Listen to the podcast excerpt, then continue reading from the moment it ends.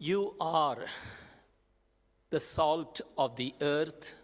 You are the light of the world.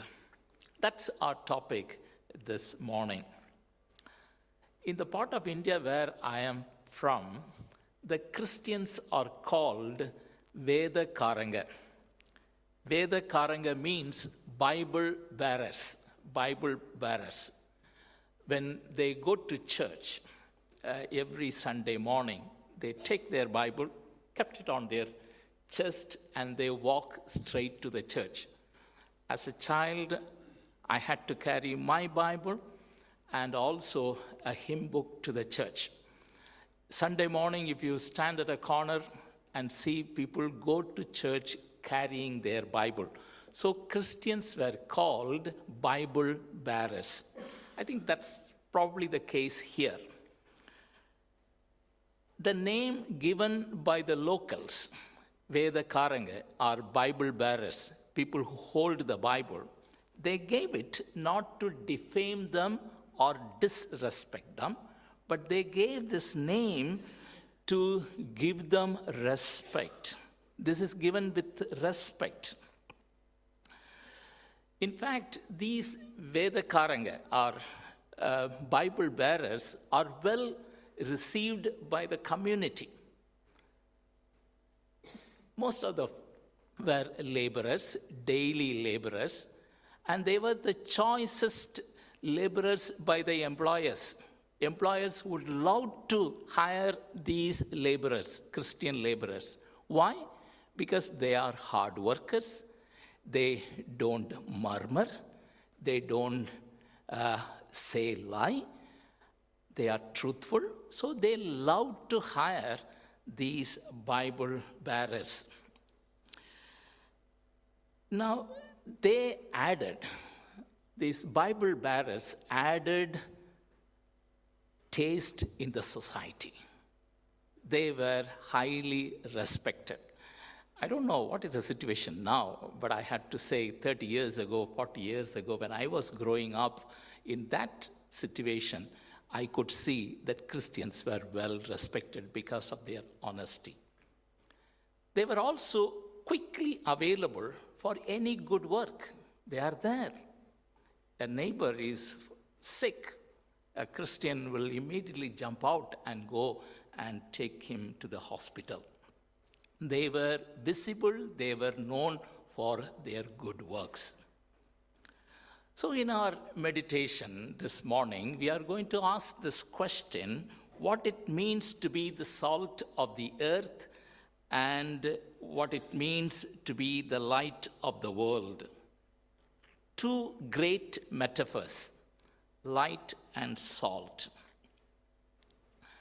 They are important elements in our life on this earth. Romans' famous saying goes like this there is nothing more valuable than sun and salt. There is nothing more valuable than uh, sun and salt. So, two important metaphors. I will first go with the salt, and then we will go with the light, and then we will look at what Jesus is trying to tell us from this passage. Salt. We have heard enough sermons on this particular topic, so I'm not going to go uh, and see many things in this particular metaphor. Two things come very powerfully. Number one, Salt is used for preservation. Of course, nowadays we have our own refrigerators and our own ways of preserving things. But in those days, if you catch a fish, you have to put it in a salt box. If you have meat, then it has to be kept in salt. Uh, it will keep you from decay. It will keep uh, the things from decay. And uh, of course, the second reason why we use salt, which we do it very much in our time, is flavor. It gives you taste. I don't think any food can be made without salt. Salt adds taste. Scholars are also coming up with many, many interpretations about this salt. Salt is pure. It is uh, made out of uh, sun and sea water. It's pure. So Christians ought to live a pure life. One of the interpretations. Another interpretation is um, you have to preserve the moral life on this earth. If you don't preserve moral life on this earth, the moral life will uh, decay. That's another interpretation. Another interpretation is again interesting as you put salt on the open wound, open wound that will burn your skin or that will burn your uh, wound. So Christians ought to rebuke, ought to uh, talk about the coming judgment. That's another interpretation. I don't know whether we can take that. Let's move on. Another interpretation is when you eat salt, you will be thirsty. So you have to inculcate in people, you have to bring uh, thirsty for God's word. I don't think that is also a right interpretation. But what is very powerfully coming out of this passage is adding flavor, taste. We are here in this world to give taste to the society. Salt is not used in big quantity, a small quantity, and when you use it, you cannot see it, this is how Christians ought to add flavor in the society, and they are nowhere seen. But the life is enjoyable, the life is worth living. Now, how to add flavor in uh, our society, how to add flavor in our family life, many, many examples are given. I will quickly say one or, uh, I will see four of them. Number one, we ought to respect everyone. Everyone is created in the image of God, and we need to give the due dignity and respect to everyone. Secondly, what I think important is we need to start conversation among uh, conversation with the people out there and build a relationship. And thirdly, you need to be listening and being available for every work that is uh, there in the society. Don't think about yourself, but think about others. And finally, be vulnerable, be ready for any uh, uh, work. People can trust you um, uh, when, when, uh, when, you have some, uh, when they have some work, they should trust you. In other words, the thing that you do little, little matters here. The little things that you do that brings tasty, that transforms the food. So the little things, don't forget to do it. The little things, don't forget to do it. Mother Teresa very beautifully said this, which I always quote. I quoted it before. You never know what a simple smile can do. You never know what a simple smile can do. The little things matters. In a graduate, graduating uh, class, the graduation speakers uh, spoke to them. And he said there are three kinds of people in this world. One group of people, they don't do their work. They don't do their work at all. They never bothered to do their work. Second group of people, they do the, only their work, morning 5 to 5. Sorry, morning 9 to 5. That's it. No more extra. Uh, we have been asked to do this work. I will do only this work, 9 to 5. Enough. But a third group of people, they do their work and they do little more. They do their work and they do little more. The little more wins that little more wins. We are here in this world to add that flavor, the little more. Are you a salt to your society? Are you adding flavor in your own family? The question we all need to be asking. What is light? Light of the world. Light we use all the time. Um, but we don't look at the light. Through light, we see the way. Through light, we see other things. You know, we clean up the window. We don't clean up the window to see the window, but we see we, we clean up the window to see outside. The similar thing, the light is there so that others can follow, so that a way can be shown. Now, you are the light of the world. Jesus is not saying Torah, Torah is the first five books of the Bible. Torah is the light of the world. Jesus is not saying that. Jesus is not saying that Israel, uh, of course, we will come to that little later. Jesus is not saying that Jerusalem is the light of the world. Jesus is not saying that temple is the light of the world. Jesus is not saying that the church is the light of the world. Jesus is saying that you are the light of the world. We are the light of the world. In the Old Testament, God said, uh, in fact, God called Israel, Israel to be the light of the world. They ought to be the light of the world. It is just, you know, when, when they were called to be the light of the world, it is not just to show the evil around them, it is also to show the way forward. The way forward. Israel should live an exemplary life. Israel should know for its justice. Israel should know for all their good works so that others will follow. They are the light of the world, but they desperately failed. They failed.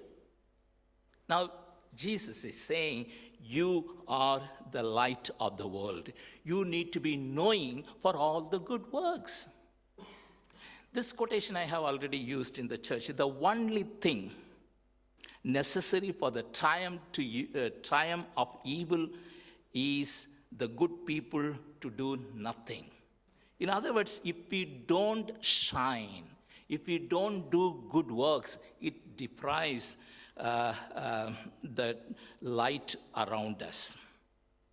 It deprives uh, the good work around us. That means the light around us. So Jesus is saying that let your light shine. Let your light shine before others so that they may see your good works and give glory to your Father in heaven. So you are the salt of the earth to give taste to the society. You are the light of the world. You shine in this world so that others can see the good works and follow. Now, this is a very interesting uh, two statements. You are the light of the world, you are the salt of the earth.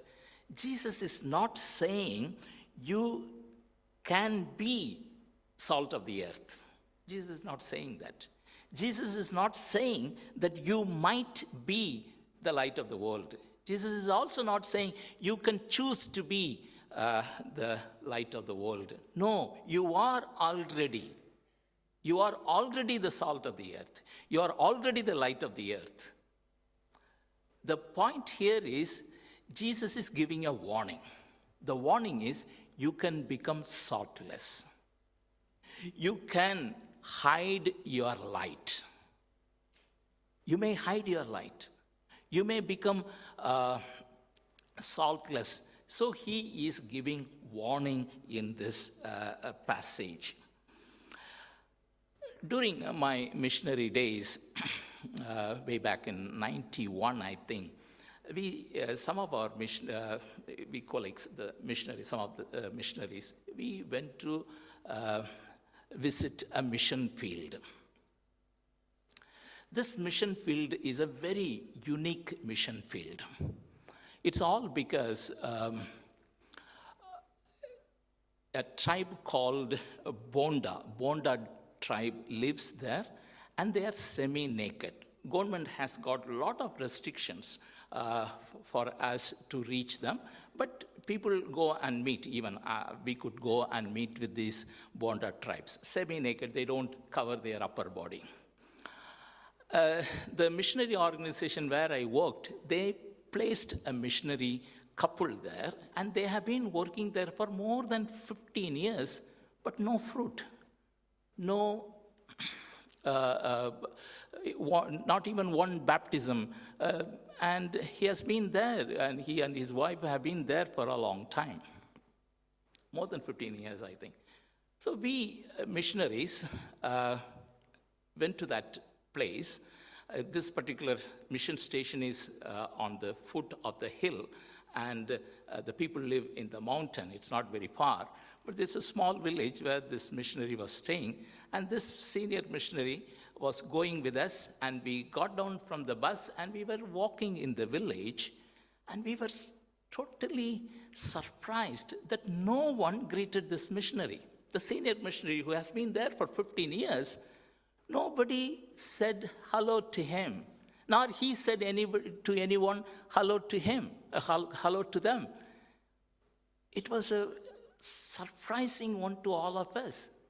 In other words, all 15 years, a little more than 15 years, the missionary stayed in his house. This is possible. Uh, fortunately, he retired and uh, they put a new missionary, new couple uh, with uh, good, good training, and he brought marvelous change in that region. We can hide the light. We can choose not to show the light.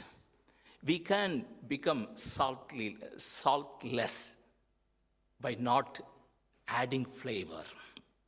I want to uh, bring uh, uh, uh my meditation uh, to the end by two illustrations. David Brooks wrote a beautiful book called The Road to Character. The Road to Character. Some of you might have read. In this book, he is talking about two um, characters. One is Big Me, and another is the summoned self. Big me uh, is one group, and another group is summoned self. The big me will always look at him. You know, that's, that's the kind of a world we live. What is my right? What should I get? I should have my right. You know, you have to go and grab it. This is your right. That's the kind of a, a big me everything should center around me. I am important. And uh, uh, what will make me to comfortable? This is a kind of a big me. Uh, I still remember uh, one of the teachers who taught uh, our son said this, uh, you know, when I come to this school, I find it very difficult because the cars around this school is simply honking Whenever they honk, they simply say to me that me, me, me. Me, me, me. Pushing ourselves forward, the big me. And Robert Brooks says such kind of a people don't make any difference in this world. In fact, they don't add any taste to this world. Summoned self, the summoned self is always available. They always ask this question What are my circumstances asking me to do? What should I do so that the life can be uh, interesting? The one who is readily available, the one who is vulnerable, the one who is more than willing to spend time uh, looking forward, listening, and understanding the society. Which one do I belong to? Am I in the group of summoned self or I am in the group of big me? Martin Luther King, in his letter from Birmingham uh, jail, describes about uh, two kinds of Christians. One kind of Christian, he called them thermometer Christians. Thermometer Christians means um, the mercury goes up and down. The mercury goes up and down according to the temperature. It doesn't stay stable. Uh, this kind of Christians are the Christians who change their colors according to the situation. They don't stand firm. and uh, they are not going to move the mountains. The other group of Christians, according to him, is thermostat Christians. They keep the temperature uh, on, stable. And we ought to be thermostat Christians. What it means to be the salt of the earth, what it means to be the light of the world, participating in the life and giving taste to the life over there.